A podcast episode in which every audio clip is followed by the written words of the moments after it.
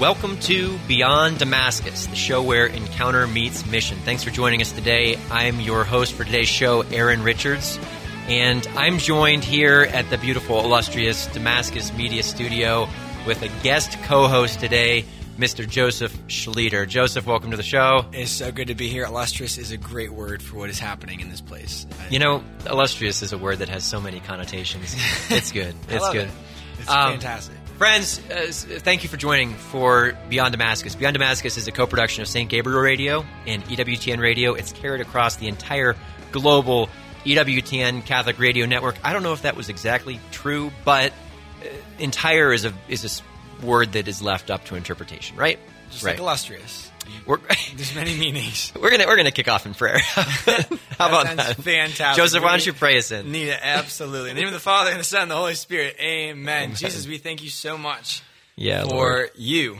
Thank you, Jesus. God, above all else, we just thank you for you, for the great gift that you are, for who you are. And we thank you for, um, amidst a crazy world, God, that you are just doing so much good. Amen. that there's so much that you have in store for us and that you keep leading us closer to your heart, God. We just pray for this show. We pray for all that you have in store here and for the ways that you want to use the show, our words this time uh, to glorify your name. Yeah, Jesus, inspire our listeners.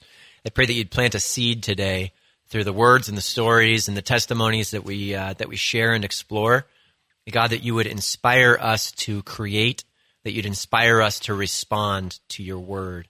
God, give us a new appreciation for your gospel, for the message of, of truth, and for the way that you want to reveal that in and through us. We pray this all in Jesus' name, in the name of the Father, and the Son, and the Holy Spirit. Amen. Thanks so much for joining for today's show. I'm so excited. You know, the show's called Beyond Damascus. And as you may or may not know, I work here, and, and Dan, my, my typical co host, works here at Damascus in central Ohio. Joseph's actually one of the staff members here on staff with us as well. And our work is daily committed to awakening, empowering, and equipping a generation to live the adventure of the Catholic faith through amazing world class programs and an environment of encounter. And the story of Damascus is the story of St. Paul, right? You know it, you've heard it. And uh, St. Paul, when he encountered Jesus on the road to Damascus, his life was changed forever. And he experienced an, an invitation both through awakening to be launched into mission. So it was uh, it was awakening, it was encounter, and it was mission together. And that's that's the story of the show, right? This is the show where we where we understand the fact that encounter meets and leads to mission. Joseph, how you doing today? I am so excited. It's been an incredible day full of lots of fun and goodness. It's been an incredible day. So, friends, uh, you know, I don't know when you're going to listen to this show, or, or or whether this will be live or whether this will be a rerun at some point in the future. But either way, it's going to bless your life. Joseph and I just finished, um, or almost finished, with three days of recording the very Yes. first studio album coming out of Damascus Worship here Super exciting. Damascus. So uh, you will either be looking forward to this for the next month, or you will be jumping on Spotify and looking for it right now, depending on when you're listening to the show. Or having already listened to it like 40 times and just excited to hear it. Or maybe you can just turn off the show and open up the album right now. Yeah. no, don't do that. You can listen to this first. Yeah. Okay. Uh, anyway, it's it's been a it's been an incredible incredible couple days, hasn't it, Joseph? I have had so much fun. It's been crazy because it's just been like a new, a new experience for us. You know, I've I've been in the studio a few times um, and recorded a few different things, but having it here at Damascus and then like doing not just like a song, but fitting ten songs in. Um, and even just the, the work leading up to it of preparing it and writing the parts out and getting everything situated. It's just been, it's been honestly probably the coolest project I've ever worked on in my entire life. Yeah, I, I agree. La- last night, um, well, Joseph, why don't you share the experience we had last night with our with our missionaries? Last night was We'll we'll we'll, we'll hijack the start of the show. And yeah, just- we're just gonna go for it. So, so one of the things is is we wanted to um, really give um, an accurate representation of just what we feel the Lord is doing here at Damascus. Yeah. and a lot of that isn't just you know talented musicians or leaders, but really it's the heart of the people who just want to worship Jesus. And we wanted to just capture that, and uh, and there's there's just so much of that happening here. So we decided to um, record uh, like a crowd take where the crowd we'd have like people bring in as a crowd and they would be singing the songs too, and we'd record that. So we would have that into the uh, final production. So um, the whole the whole process was just incredible because we had a few different ideas going into as to how this would work. Initially, starting with recording four people at a time, which would have taken us Days. beyond a day. yes. Um, and then we, we decided to kind of, okay, what if we could do eight people at a time using this method? And we're like, okay, we can do that, which still would have taken a really long time. And uh, finally, we're like, okay, we need to figure out a way to just record everyone at once and shoot all this down in one take. Um, and uh, our resident, some of our resident tech man, one of them, Cameron Clutter, came up with an idea um, to to try to split basically split our system and make magic happen by getting every single all the 24 people each individual headphones that they could hear it going into our system which may not mean anything to you but on our end it was it was a, Technical masterpiece. Right, near the impossible. final product is going to be, it's going to blow your mind. Right. So, it, was, it was crazy uh, of just this moment where we were trying to get everything all ready to go, and we had brought people in at like around eight thirty because we thought that's when we were starting. But then we had to figure out all this craziness, and it was just so beautiful. Everyone just were like we're waiting, and everyone just started worshiping. And they're just like getting there, and they're just worshiping. Um, and the whole atmosphere was just set in that moment for what the Lord was going to do in the rest of the night. Um, we worshiped for like an hour before we actually got to recording, and then we started recording. Um, and the spirit in the place, you could just feel it. It was like you walk in the room and it was just thick with it. Like you just Oh, feel the Holy. Spirit. Um, and there was just so much beauty and goodness. It felt like it felt like heaven came and touched that place, and we just got to capture it. And it's going to be on. It is going to be on the uh, album, and it is honestly what I'm most excited for. Yeah, praise the Lord. That's a fun story, and uh, and friends, that story wraps in actually perfectly with the theme of today's show. Um, I was reflecting in prayer this morning. I was I was praying through the story of the conversion of Saint Paul, which is coming up in our daily readings here next week, and I was reflecting on just the the drama of that story and how over the course of my life that story has moved me in a variety of different ways at different times. So if you are listening today and maybe you have children at home, um, I'll, I'll share just a little brief testimony of one of the most impactful experiences for me as a dad consistently is reading stories or watching movies with my kids.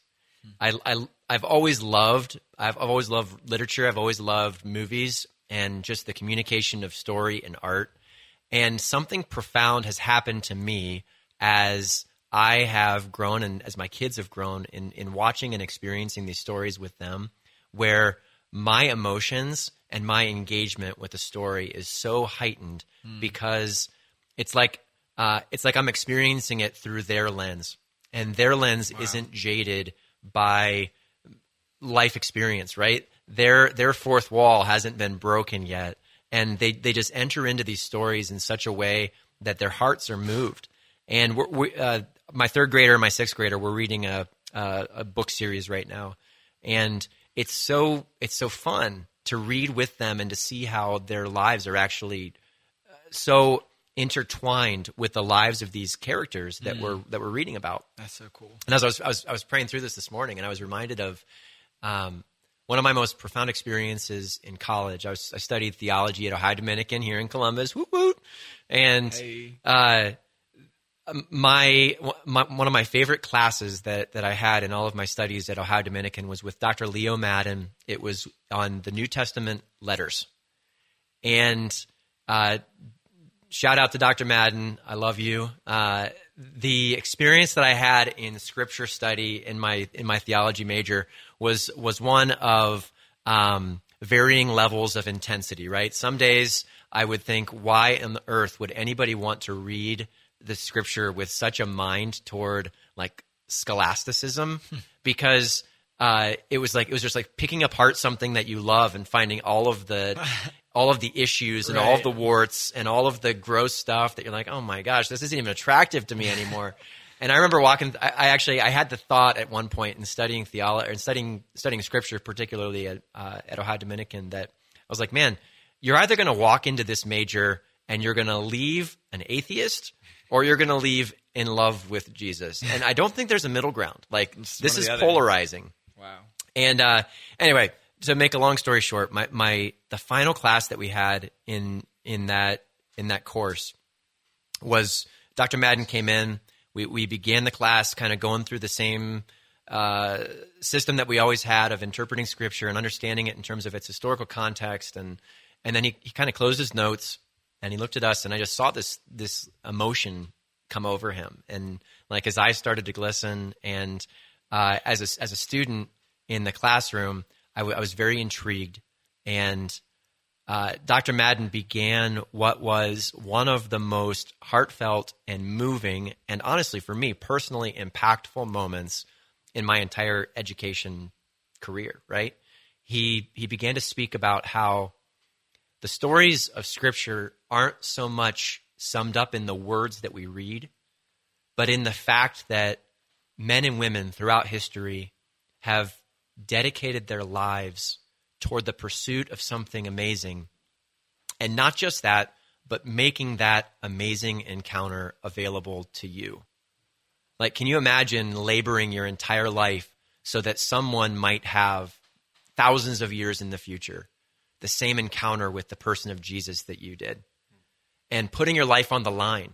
And ultimately, for many of these men and women, suffering death on account of the, the stand that they'd taken. And Dr. Madden stood up there in front of our class and he spoke about James and John and Luke and Paul. And as he was speaking, he just began to weep. In, and, and it was so clear to me, abundantly clear to me, that this man was had had this personal, loving relationship with the authors of Scripture in a way that I could only hope to attain to in my life. Mm.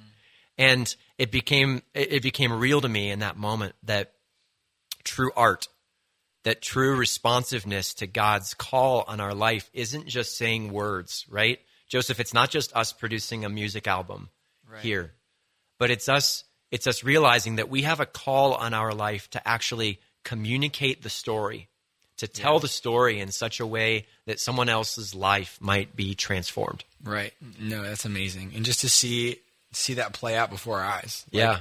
With the story of what Jesus is doing here at Damascus and just like being a part of that story and seeing how like how that is going to touch future generations just Amen. incredible. So so on today's show, listeners, I hope that I hope that you're excited. I hope that you're being moved and engaged even even already. But my hope today is that we would come to a place where evangelization wouldn't be something that we'd stop at we, we, we, that we wouldn't respond to the call because we don't feel equipped right each and every one of you is equipped each and every one of you has the capacity to tell your story yeah and uh, we're going to be going over the the fact that true creativity lies in in the fact that that we have a story to tell.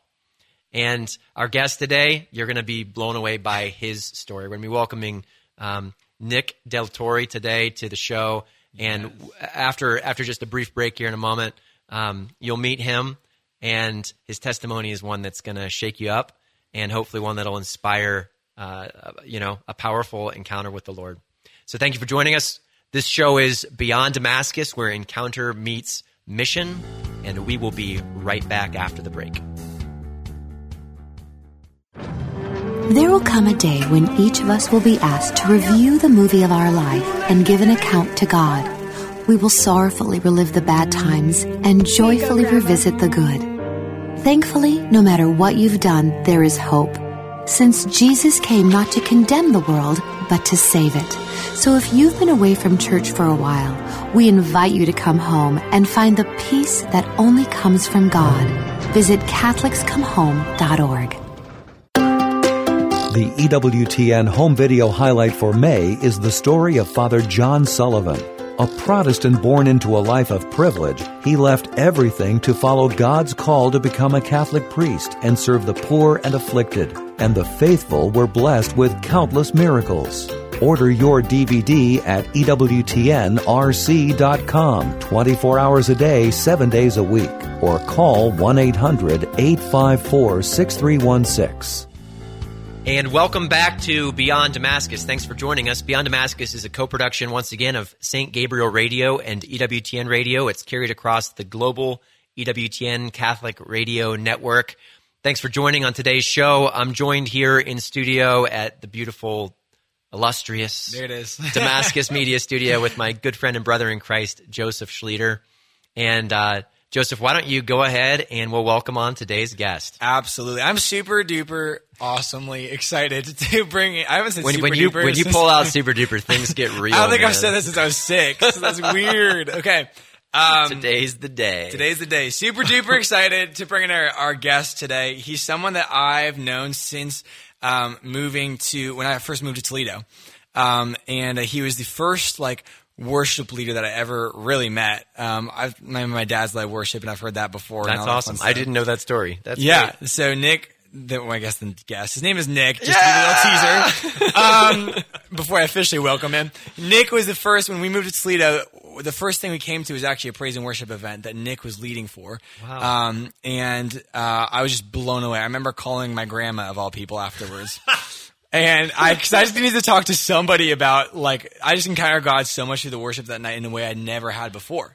Um, and he also he also played a song that we still play to this day. Some of you who have come to Damascus may know the song "After All Holy," which Yeah. just sings "Holy" over and over again. It's pretty sweet. That I heard that song that night for the first time. and It was epic. Um, but uh, if you know me, you know that worship is just a huge part of my life right now. Um, and a lot of that started when I first like encountered real worship, which was through Nick. And now I've worked with him a few times with my last couple songs. Um, and we're so excited that he's been able to be with us these last couple days, um, helping to produce, record, direct all the fun things for Damascus Worship's very first album. So we are so excited and welcome us and join join us in welcoming Yeah. Nick De La Torre to the studio. Nick, how you doing today? Thanks, Oh Nick. man, both of you, way too much of a setup. We need to set the bar a little So great. lower. This is great. He also has an incredible radio voice, as you can hear. Yes. And uh, he and his wife run a nonprofit ministry called Awaken Catholic, which I'm sure he'll be able to talk to you more. But Nick's an incredible man of God, and we're so excited to have you on the show. It's a, a sheer joy and pleasure to be here with you guys. Amen. Praise Truly, the Lord. Truly. You guys have an amazing community here. It's it's been such a joy. Uh, and honestly, like in it's it's kind of weird because the reason for me to be here and, and recording you guys Yeah. while you encounter God has really been a profound experience of encounter with God myself. That's awesome. from behind the record button. It's just kind of a, an interesting dynamic that's at play. I mean, last night you, you mentioned earlier in the show um, the the recording session last night with the crowd, Yeah. and um, when we were capturing the missionaries worshiping and stuff, and like you talked about that hour long. Uh, time that while we were setting up the equipment, they were already entering into this powerful moment of worship. Worship, yeah. I literally, as we were getting things plugged in and setting up, I was drawn in to the heart of God, hearing them worship to such an extent that I started to cry. and I don't generally feel. So that was that was a very I don't feel abnormal thing. That's so cool. but that's I mean there's such an authentic uh, spirit of, of love and worship of God here on this campus and, and in this community and it's really something to admire and, and, and strive for in myself. So I, I really love that about you guys. Amen. Praise the Lord. You bet. Uh, it's been a joy. I can affirm the fact that Nick was distracted last night by prayer. I had to shout his name a couple times. Uh, what just what a beautiful experience. So thank you for being here on today's show. Um, My pleasure. Beyond Damascus is the show where encounter meets mission. And as I was talking with Nick today, it just you know it was it was so apparent that that he would be a perfect guest to share because his story is one that uh, has had many ups and downs and a lot of twists and turns, and um, and now he is doing amazing work of actually communicating the gospel in a way that is creative, in a way that's impactful, and in a way that challenges the status quo. So, uh, listeners, if if you're tuning in to today's show and you yourself, or maybe someone you know, has a personality that um, maybe doesn't fit into the standard expectation for what Catholic church ministry should be like, um, tune in, perk up your ears a little bit because Nick's got Nick's got some a, a great witness, a great testimony to share, and hopefully his work might inspire you to start thinking differently about your own call. That's the hope. Yeah, Nick. Will you? I mean, let's let's start let's start it off strong. How did you encounter Jesus? Oof. Well, Give us give us the I- give us Here's the the question. preview. So there is the obvious answer to that question, which is what you're looking for. But I love to, to kind of, I love to push back by saying to people when uh, on on January 11th, 1988 when I was baptized as a baby. Praise the that was my first encounter with Jesus. That's always the and correct the answer. Trinity. Yeah. Um, now, was it, do I have any recollection of that? Was I aware of what was happening? No, but it happened. Yeah. Um, I uh, grew up as a cradle Catholic uh, in a family that loved me, and there was a lot of love in the family. No family is perfect. We had our, our many different ways of having our, our brokenness and dysfunction. Um, after fourth grade, my parents uh, separated, and um, you know, my siblings and I grew up in two different households with two different kind of views on life, and we, you know, each household was still labeled as Catholic, and just a kind of a confusing environment to to try to develop the way that you see the world. And um, you know, throughout high school, as I was pursuing uh, different women, I you know ended up visiting with different denominations, Yep. and um, I kind of got exposed to the world that way uh, all at once because actually until high school I'd gone to Catholic schooling all the way through eighth grade and then all of a sudden I went to a public high school and found out not everybody's Catholic. Um, Surprise, surprise. so weird. Um, and then, uh, so all throughout high school, I'd kind of been gradually identifying less and less with Catholicism, uh, just because I, I really was discovering that there are other ways to see things or understand things, uh, wrong, none, you know, but nonetheless, there are, they are there. And, um, so after high school, I ended up moving down to Miami, Florida to make it easier to make bad choices. And um, while I was there, I, I was offered an opportunity to uh, to sing in uh, the choir for this church that I understand now to be a Unitarian Universalist church hey there. What does it even mean? under under the guise of a, of a very nice name, Unity on the Bay. Um, That is very well, like, attractive. it is like why? Who wouldn't want Unity on the Bay? Um, so you know, while I was there, and I had already had the experience in high school of discovering the different denominations, and I, I struggled to see how there was any validity in Christian truth when nobody had the same view of what truth was, and they were all basing it on the same book. Um, and, and you know what high schoolers thinking about that, but I was, and um, and then so I went to this Unitarian Universalist church where literally their whole uh, mode of operation was to encourage their members to literally develop their own religion, their own truth. Um, to the extent that they offered in the bookstore like resources that gave information about all the different major world religions and philosophies, in, inviting them to like create their own concoctions, and that was like the last straw for me. I was like, you know what? None of this is true. This is all bogus. Um, and so I basically became an agnostic flirting with atheism, and uh, it was you know, I ended up moving back to Ohio eventually because I was in love with the woman who I now call my wife, and, and she is in fact my wife. She isn't. I just I don't just call her that. That's good. That would be weird. it would be. Probably be acceptable in the Universalist. It, you know what? At the end It of the might day, be. would be like, sure. um, so, anyways, I moved back to Ohio. I started attending uh, church with her and her parents. They were attending a non-denominational church. They were uh, Protestant Protestants, uh, and- but I was I was basically going just to appease them. And, and in my time there, um, I was there for probably something like five to seven months. And in my time there, I was exposed week after week to the different sermons and the messages. And I feel like over that time, Christ was kind of chipping away at my hardened heart a little bit. Um, and then there was this one sermon where the pastor uh, played a video that kind of um, showed somebody going to the edge, uh, to the brink of like uh, suffering and darkness, and to the point of like, you know, should I continue to live? Yeah. Um, and I related with every moment of that uh, of that video that they played because that was me you know in, in particular like through high school and afterwards in my time in miami like i just there were so many moments of desolation and like questioning like should i just kind of call it in you know?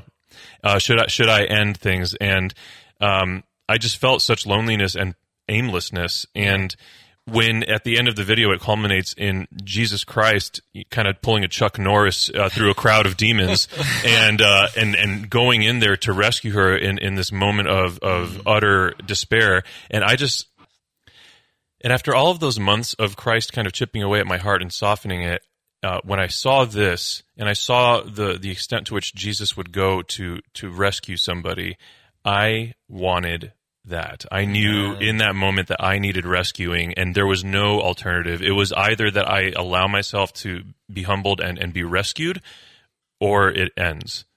yeah. And um, so I, that, I, even at that point, though, I, my intellectual side, I quickly came back to the the challenges with um, with the you know the the struggle of reconciling like okay but if there's truth you know how does this kind of make sense with um, the questions that I had and like the the lack of uniformity in teaching and, and understanding uh, in in the different churches and you know the one place I wasn't going for an answer was the Catholic Church because I had kind of written that off um, since my childhood. Well, eventually I was sitting in a geology class in college and we got partnered. You know, I was really excited when the teacher announced we were going to get partnered with people because I was like, oh, there's so many pretty girls in the room. I might get partnered with a pretty girl. No, I got partnered with, you know, some guy. And, um, He, and was, he wasn't even pretty. he wasn't. He was. no, I, I, I still see him occasionally. You're you're a very handsome young man. Um, but uh, so I, we're working together, and I notice his pen. I don't know if you guys like if writing utensils ever stand out to you. Um, I couldn't care less about writing utensils, but for some reason, the Holy Spirit drew my eyes to this man's pen. No pun intended. And You know, yeah, oh, nice, very nice, yeah. There you go. Um, and so I was like, "Hey, what's that pen about?" And it said Creed on campus. He's like, "Oh, that's the Catholic group on campus. You should totally come to one of our events." And, and I was like, "Oh, uh, no, thank you, but let's keep working." And he's like, "No, seriously, you should come. We're going to be talking about sex." And I was like, "Oh, what time does it start?" Um, so it ended up being that Christopher West was on campus Nice. the next night the and um, presenting on theology of the body. Yeah. So I attended, and I heard people talking about the human person and the the destiny of the human person and the dignity and value of and and like the why.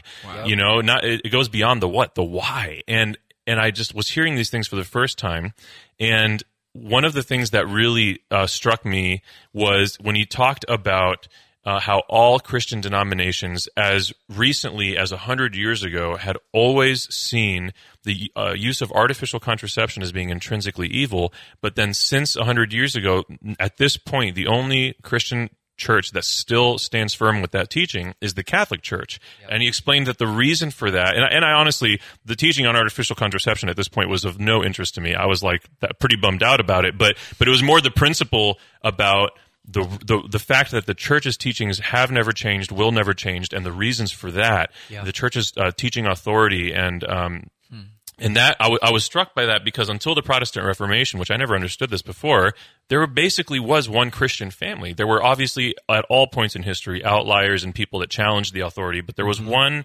family Right. and one school of thought on like what truth was, where the authority to declare truth was, and all of the sudden, faith seemed like a viable option again. Wow. Yeah. And All so because of a pen. all because of a stupid pen. and so if you're a part of any organizations that are considering budget budgetary resources for writing utensils with your branding, Do the pen. Do the pen. um, cuz you could save someone's life. Um, yeah, and and so basically like 3 months after that I was teaching a confirmation class because I just was immediately head was over heels. took, I was yeah. head over heels with the church and with Christ. that's amazing. And so now, um, and what, what's funny is I was able to dive into teaching the faith so quickly because there was so much um, uh, grace and knowledge that I built up over my years at Catholic schooling and stuff, Yeah. and and the sacraments that I had, um, the sacraments that I had received over my life. That there there was so much grace there, just waiting to just explode Amen. when I was willing to embrace it. And as soon as I did, I opened the floodgates and just that's such exploded. a that's such a great image. I think a lot of times, uh, even uh, you know, our listeners that for for any of you who may have had a conversion to the faith into adulthood, I think oftentimes we have this perspective of the fact that like, oh man, I just wasted. You know, I wasted my entire youth, and no, you didn't. Right? Yeah. Your youth was building foundations. They may have been below the surface, Mm-hmm. but uh, you know, as as we invest in Catholic education, as we invest in resources for our families, and you know, continue taking those kids to mass who say they don't want to be there. You know, force them to go. Force them to go to CCD. Right? Force them to learn the content of their faith every morning. Every morning when we wake up, my my sons and daughters love my son. I only have one son. my children uh, love to uh, love to like jump on the iPad and just you know zone out when they get up in the morning. So I let them, but I force them to read scripture. Right. So Diggory, my my third grader, uh, ha he's read he reads more scripture than I do. Wow. Because he stands up or he, he gets up in the morning and he turns on his Bible app and he just has it read to him for and he'll sit there in the chair for 45 minutes to an hour. That's incredible. Just- well, even just like how I mean, all these things are building our foundation. Going back Yeah. to what you're talking about, it's it's part of our story. Amen. right? Like it all comes back to like what kind of stories are is our life telling, and and you with these experiences, Nick, that you've had in your life, like that's all part of your story. That now you're able Yeah. to speak to people and speak to situations that you wouldn't have been able to if, so if the. Lord hadn't have led you through that. And so like, Absolutely. every person's story is just so significant. Yeah. Well, and just recently, my wife and I were running a parish mission uh, in Indiana, and um, this this woman came up. I gave uh, we both gave our witnesses as a to, to kind of kick things off in the mission, and the woman comes up to us on, after the first night, and she says. This changed my life, and all we did was tell our story, Yep. right? And but but as we kind of dove deeper with her, we find out like she has been in those pits of despair, the same things that a lot of the similar feelings that I was experiencing for different reasons, different scenarios, but like the experience of darkness and loneliness and despair and aimlessness and not knowing like why am I even here? She was there, and just our willingness to be transparent and honest about that. Um, but then the the where it leads is the redemption, Yes. right? And the fact that it go- does happen, and and that I found that and encountered Christ in such a transformative way, and I'm able to articulate that like it leads other people into the heart of Christ because they everybody's hungry for for redemption. Everybody's hungry for life, Yeah.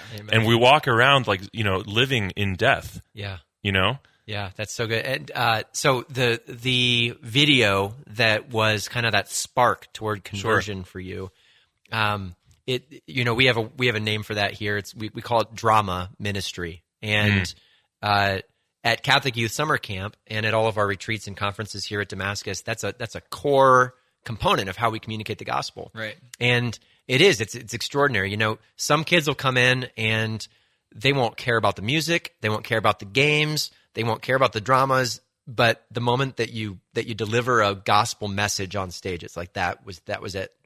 That was the moment where everything fell together. Others couldn't care less about what you say, and they don't they don't care what what everything looks like, but it's the music that speaks to them. Right. And for somebody else, it's it's it's not the music or it's not the talk, but it's but it's that moment of seeing drama or even comedy portrayed on stage in a way that lifts our hearts to heaven. It's it's you know the the uh, the battle is is now like we, we are in we are in the mission territory. We're in mission field in the mission field, and the stakes are incredibly high. And we can't afford to let any tool in our arsenal go unused Amen. in this process. And uh, you know, th- I guess that could be intimidating. Like, oh crap, I've got to work really hard for this.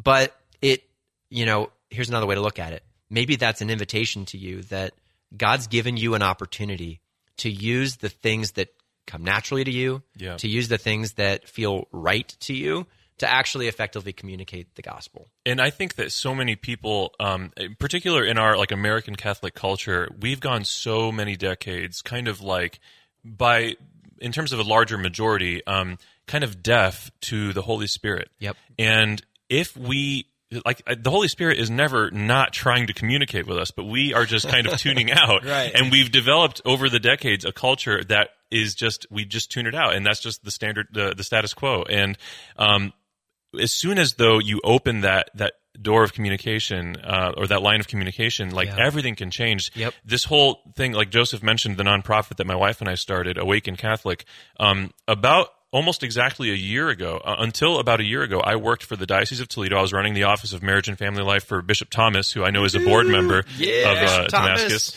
Um, he's amazing, uh, and he was an amazing man to work for. But um, we, my wife and I, uh, especially because of our time not being Catholic, we got really accustomed to a culture of allowing the Holy Spirit to talk to us and stuff, and so that kind of carried into our Catholicism, and uh, it just became super, super clear to us in uh, what was it, March, mid March of last year. Yep. That God was calling us to put everything on the line and leave the Diocese of Toledo. As much as I loved that work, again, like theology of the body and marriage and the dignity of the human person, those are all things that literally saved my life.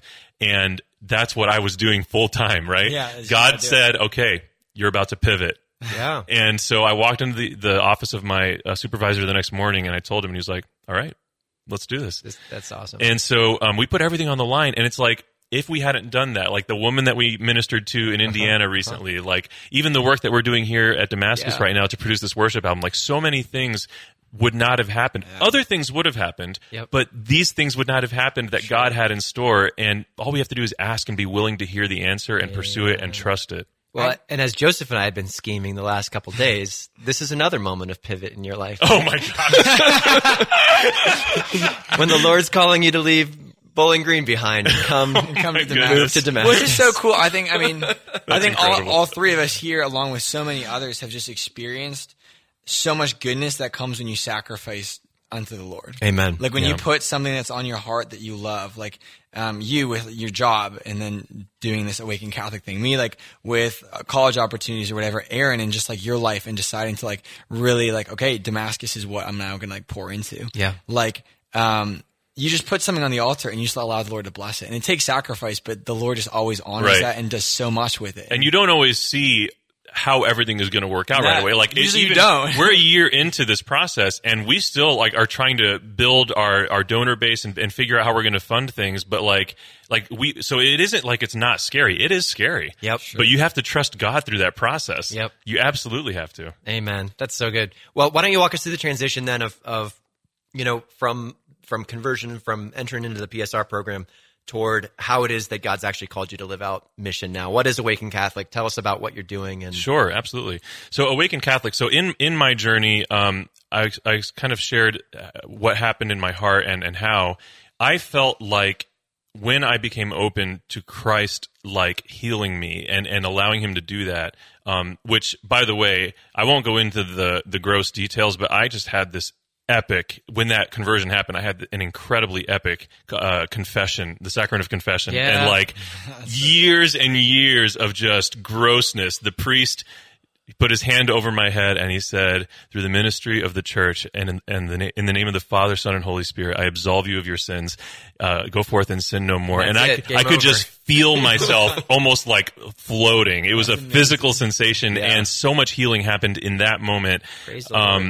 Praise the Lord. But anyways, like I just felt like I woke up. Yep. I felt like I woke up from years of of slumber and and really death, but slumber and um and so when I woke up and all of that latent grace was able to just kind of flourish and and explode in me and in my life, um that was so for me it was everything and i want to bring that i want to create mechanisms through which i can uh, invite other people into a similar experience. Other people that have gone years sitting in the pews every sunday or maybe some sundays and and just have no idea what they have because it's inside of them slumbering or, or trapped in a, in a little box. And like i just want to invite other people to awaken in their catholicism. And and even for non-catholics like I, I when I see uh, in a Protestant to a Catholic conversion, I see that more as an awakening to a fuller faith. Yeah. Right. Rather than leaving something behind, it's it's a deeper awakening, and so. Uh, it applies there too, and so the, our mission is to create. Uh, you know, so much of our world right now is online. Like the work that you guys are doing with Damascus is incredible here on campus, but you're also doing so much to minister digitally, which is such an incredible thing, especially you know in the midst of the pandemic and stuff that you can do all of that. Yep. Um, but you know, so right now, um, the, some of the mission there are two different trajectories for uh, our our uh, work. One is that we put on parish missions and events like that, um, and then the other trajectory is our online media. So we launched Awaken Catholic with five different shows, um, hosted by five different incredible. Uh, so, so two of the shows are hosted by individuals and then the other three shows are hosted by married couples. And they are just amazing. The feedback we've gotten about the shows. and we're doing all of it really high production value um, because you know i think that if we want to attract people that are not already like drinking the kool-aid like we have to make the faith look appealing. If, if the truth isn't appealing or beautiful rather it, the the truth is beautiful. Jesus is the truth, the capital T, and Jesus is beautiful. And and if if the truth is less than beautiful, then we're not really presenting the fullness of truth. Amen. So I love what you guys are doing here with your production value and all of the different things you guys do. You do with excellence, and that's kind of a similar thing that we aim to do with Awaken is to do everything with excellence, so that we're we're re- removing as much as possible Yeah. uh, roadblocks or um, things that would get in the way like you know listening to a podcast that doesn't actually sound good with audio quality like no one's going to do that. Like so why not make it a podcast that sounds amazing or, or video that looks amazing and, and encourage people to want to watch it? So um yeah, our parish missions and even the parish missions, like, you know, a lot of people that do parish missions, they'll just go somewhere and stand at the ambo or, or stand on the altar and talk. we like we make it a, a, full production. We bring lighting and backdrops, and like we try to make it an experience that s- sets it apart, so that people realize when they're attending it, like this is different than what I'm used to. Because what people are used to, again, it's not the fullness of faith. Like, so we're trying to like invite them into a different type of experience, so that they might see like I might need to take another look at Catholicism the way that I did. So Yeah, we have a little motto here at Damascus that the church isn't boring; it's just filled with boring Catholics. yes, Right? I, I lit- yes, I love that. I say something similar all the time.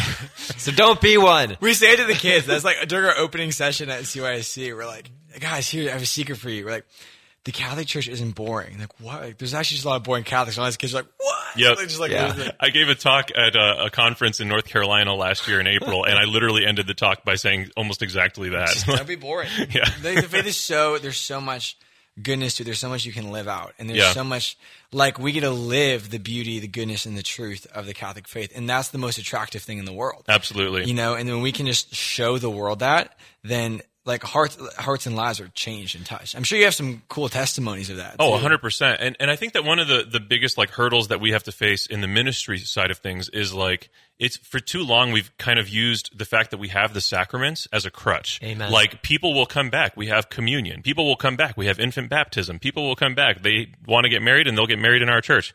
Well, less and that's becoming less and less true. Like Yep. we are losing people in droves. People are in fact not coming back to get married. People are in fact choosing to not get their children baptized as Catholics. And um we can't rely on that. And it, they weren't meant to be used that way. The sacraments were not meant to be used as a, a hook and lure. They're meant to be profound encounters with the divine. Yeah. And we're not using it that way. So um, That's that's we so have to great. pivot. We That's have so to pivot. great. Yeah, and uh, and Joseph, I mean, the work that we're the work that we're doing here at Damascus is a great testament to that. There are a lot of Catholic camps that are camps that happen to have mass, right? Yeah. Or a camp that happens to have uh, confession, and that's not what makes great ministry. Like that's not what that's not what creates a compelling atmosphere. Right. You know, it's it's it's what where you meet them where they're at, and Mm-hmm. like I mean that you were talking about different, Aaron. You were talking about the ways different people have encountered Jesus. Or sometimes it's through a drama, sometimes it's through the worship, sometimes it's through our activities.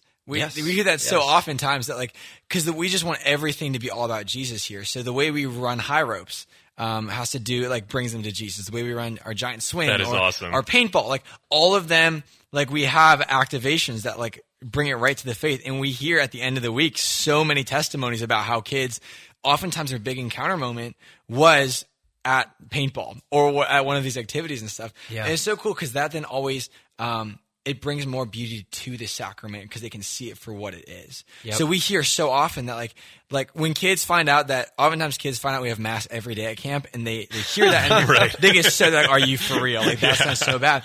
But by the end of the week, it becomes one of the things they're most excited for. And our closing masses on Friday Mm-hmm. are always just so insanely like there's just encounter and there's Yeah. there's power. And we hear parents Yeah. talking about it, and it's all like, and the parents are like, "What? My kid likes mass? Like, what is Right. this?" And it wasn't because we were like telling them mass, mass, mass, mass, mass. We're introducing them to the beauty of Jesus through these things. And when you know who Jesus is, when you see him, Yeah. then the mass just becomes all that more compelling. And same with the sacraments, you know. the other the other dynamic at play there uh, is is aside from production value from a technical standpoint and like an investment standpoint, authenticity is even more important. But I, I think they need to go hand in hand. Amen. Um, and so, for example, uh, I, as a as a music producer and an audio engineer, I've d- worked on so many different projects, both secular and Christian. And when you're recording a performance, um, it, you get like one of two things: you get someone that's singing a song, or you get someone that's praying. Yep. And the uh, the prayer is is going to win ten times out of ten. And Yeah, right. you know, it's not about being Mariah Carey having the best voice in the world. It's about having an authentic expression of prayer. And so one of the things that I love about working on this album with you guys is like at every single turn, every single moment that I've pressed the record button, nobody is just singing every single time. Even if it's the third time we go through a, moment of a song Yeah. to try to get just the right take, immediately the person that I'm recording just in, enters into this insane sanctuary of prayer where like the world around them doesn't exist and they are encountering Jesus all over again in that moment. And I am just so blown away with, from it because uh, I've I've just not seen that in such a consistent and profound way any other production I've ever done. Amen. It's it's really powerful. That's a blessing. Thanks, you brother. Oh, That's, I uh, mean it. Yeah. that's what we try to live. And uh, I think it's I think it's something that separates uh, separates this ministry. Yeah. and uh, and that's that's why kids' lives are transformed here. Amen. yeah, and so like when we when we execute on like praying the mass together, attending mass, like you know the difference between a worship a, a musical worship leader because ultimately really the priest is the worship leader of a Yes. mass but the, from a musical standpoint the worship leader uh, the difference there between them and like a quote music director in in theory just in terms of terminology is the difference between prayer and wor- and and uh, performance Yep. right. uh, and so I, you know, you can have an incredible Mariah Carey, Christina Aguilera voice, and to me, that's not distracting if that person is praying. Yep. You can have uh, a Joe Schmo voice, and to me, that's not a problem if the person is praying. And how can you lead musical prayer if you're not praying? And so that authenticity, and that's what we haven't seen in the church in decades, i- because we have someone will will hire a music director for a parish because they're an amazing organist, but that doesn't mean the same Uh-huh. thing as leading people in prayer. Bring it back, Lord. Bring it together. Amen. Great. Well, um, let's take a break, and then we'll come back and and I want to hear some testimony, Nick, of of how lives have been transformed um, through your work, and and then we'll, we'll wrap up today's show with maybe some insights into what you can do as a family, listeners, to actually bring this message home. All right. Thanks for joining us. This is Beyond Damascus, and we will be right back after the break. When I begin my prayer time, I always enter into it with the expectation that God wants to teach me something. And it has to start with my willingness to share my heart with God, not just say words at Him. So whether I'm using more formal prayers or a more conversational style of prayer, I have to bring my heart and my life and my real self to God. And by having that dialogue, we're able to enter into a deeper relationship, and He's able to show me how to use all the events of my life to draw closer to Him. Unplanned, the true story of Abby Johnson. I would be the youngest director in Planned Parenthood history. She believed in a woman's right to choose I've had an abortion myself, so I don't have any problem with another woman making the same decision. until the day she saw something that changed everything. Tiny, perfect little baby. And then it was just gone. Now she's pulling back the curtain on the abortion industry. Unplanned. Available at EWTNRC.com and the EWTN app. Welcome back, and thank you for joining us on Beyond Damascus, where encounter meets mission. Once again, Beyond Damascus is a co production of St. Gabriel Radio and EWTN and carried across the global EWTN radio network. This has been an awesome so- show so far today, and we've got guest in studio with Joseph and I. His name is Nick De La Torre, and Nick, thank you for sharing your message, man. This has been a this has been a good a good message already. Glory. I can't help it. It's kind of all that matters to me. So. it just oozes out of you.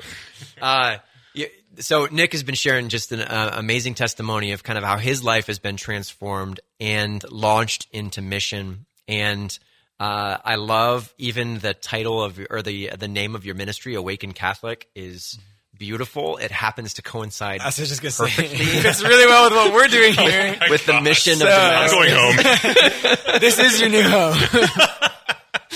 And uh, uh, it's just it's awesome. You know, we, we we share a lot on the show about the impact that we're seeing about lives and families and and and students that are transformed through the ministry here at Damascus. But I'd love to hear just a little bit as we kind of draw the show to a close today. What are some of your favorite testimonies of of people's lives that you're actually seeing impacted? The fruit that's being born from Awaken Catholic.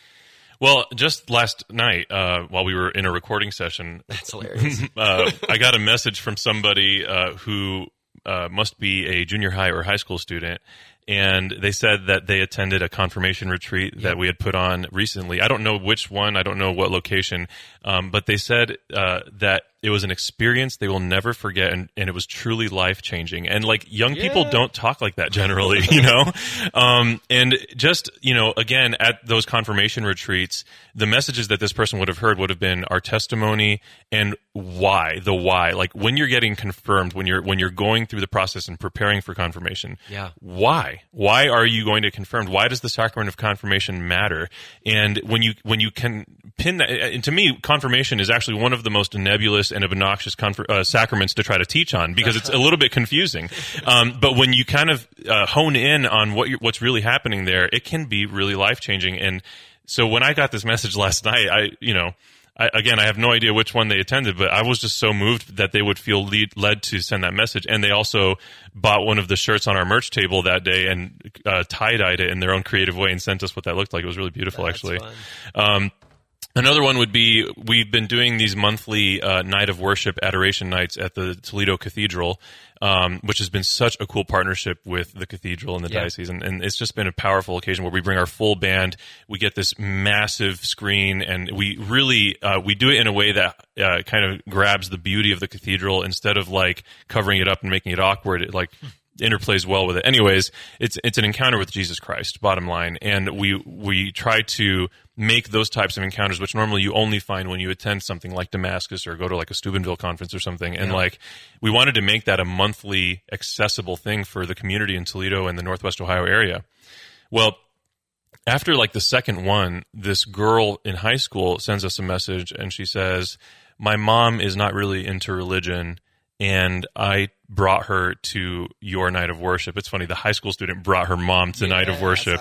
And not only did she enjoy it, but like she wants to come back. And she said that it was a super powerful experience. And just like, it's, you know, a lot of these uh, life changing things, it doesn't have to be that they immediately like repented of their ways and changed everything. It's like, they encountered Jesus that night in a way that didn't turn them away, which I think for one thing, for the Catholic Church is a huge win. Yep. Um, but but also it encouraged a continuing journey. Like for her to say, "I want to come back," like that is so important because the faith is a journey for all of us. None of us have arrived.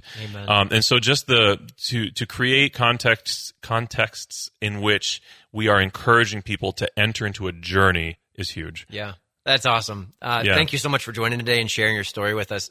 I want to wrap it all up and bring it home. So, Sure. for our listeners at home, um, what what can we do? Right? Art is the is the is the way that we tell the story. So, like Nick was saying earlier, in in your daily conversation with the Holy Spirit, you, you need to ask, how is it that you're calling me to communicate the story of the gospel?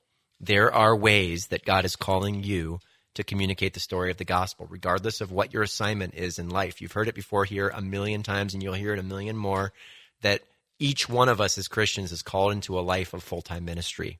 It's just a question of what it looks like, right? I love that. Um, second thing, uh, I, I believe there's there's there's many of us in the Catholic Church, particularly, who has who have looked for good resources and have been disappointed, right? That you've looked for that good, you know, Christian movie, and you have to settle for you know for the the B League, um, and I- would encourage you to keep looking. Uh, there, there's been such a, a beautiful resurgence in quality and and thoughtful and creative media, whether it's music or or video or even film. You know, my life was was was radically changed just two years ago in in seeing the Paul the Apostle movie um, that was that was produced recently. I, I, I cried for like three days. It was it was so impactful, and uh, and there's a there's a new series on, right now called The Chosen. That's just that's just it's really making huge waves in our young adult missionary community here at Damascus. And Nick, why don't you why don't you just real quick plug uh, the work that you're doing, and then we'll wrap it up. Absolutely. So uh, we've got five shows on awakencatholic.org that I want to invite you to consider checking out. There uh, is a little bit of something for everybody, and we have two other shows in the pipeline that we're developing at the moment. I just there, there's something in there for everyone. It, it's really some fantastic presenters and powerful topics. And then secondly, if you want to bring Awaken Catholic to your parish or community for a mission or conference, uh, just reach out to us at awakencatholic.org. That's awakencatholic.org. Thanks so much, Nick, for being with us today. Yeah. Um, Joseph, we're going to wrap up in prayer in the name of the Father, and the Son, and the Holy Spirit. Amen. Amen. Jesus, thank you for speaking your word of um, creativity and awakening to Nick, to his family. God, we pray blessings on their ministry. We pray blessings on every one of our listeners today, that you would inspire us with the message we've heard and allow us to live it courageously. Mm. We pray this in Jesus' name, in the name of the Father, and the Son, and the Holy Spirit. Amen. Amen. Thank you so much for joining us today on Beyond Damascus. If you like what you've heard here, continue to tune in and catch the show. I'm not sure what the schedule is on your radio network, but I'm sure that it's at least in some way predictable. Or you could even research it, right? if you want to check us out on podcast, just go to wherever you download podcasts and look up Beyond Damascus. And whatever way you find us, uh, feel free to share with friends. Um, but the most important thing is continue to seek after the Lord and realize that He's called you to live a life of adventure and mission. Thank you for joining us once again. Beyond Damascus is a co-production of St. Gabriel Radio and EWTN Radio, carried across the global EWTN Catholic Radio Network. We will catch you all next week. God bless.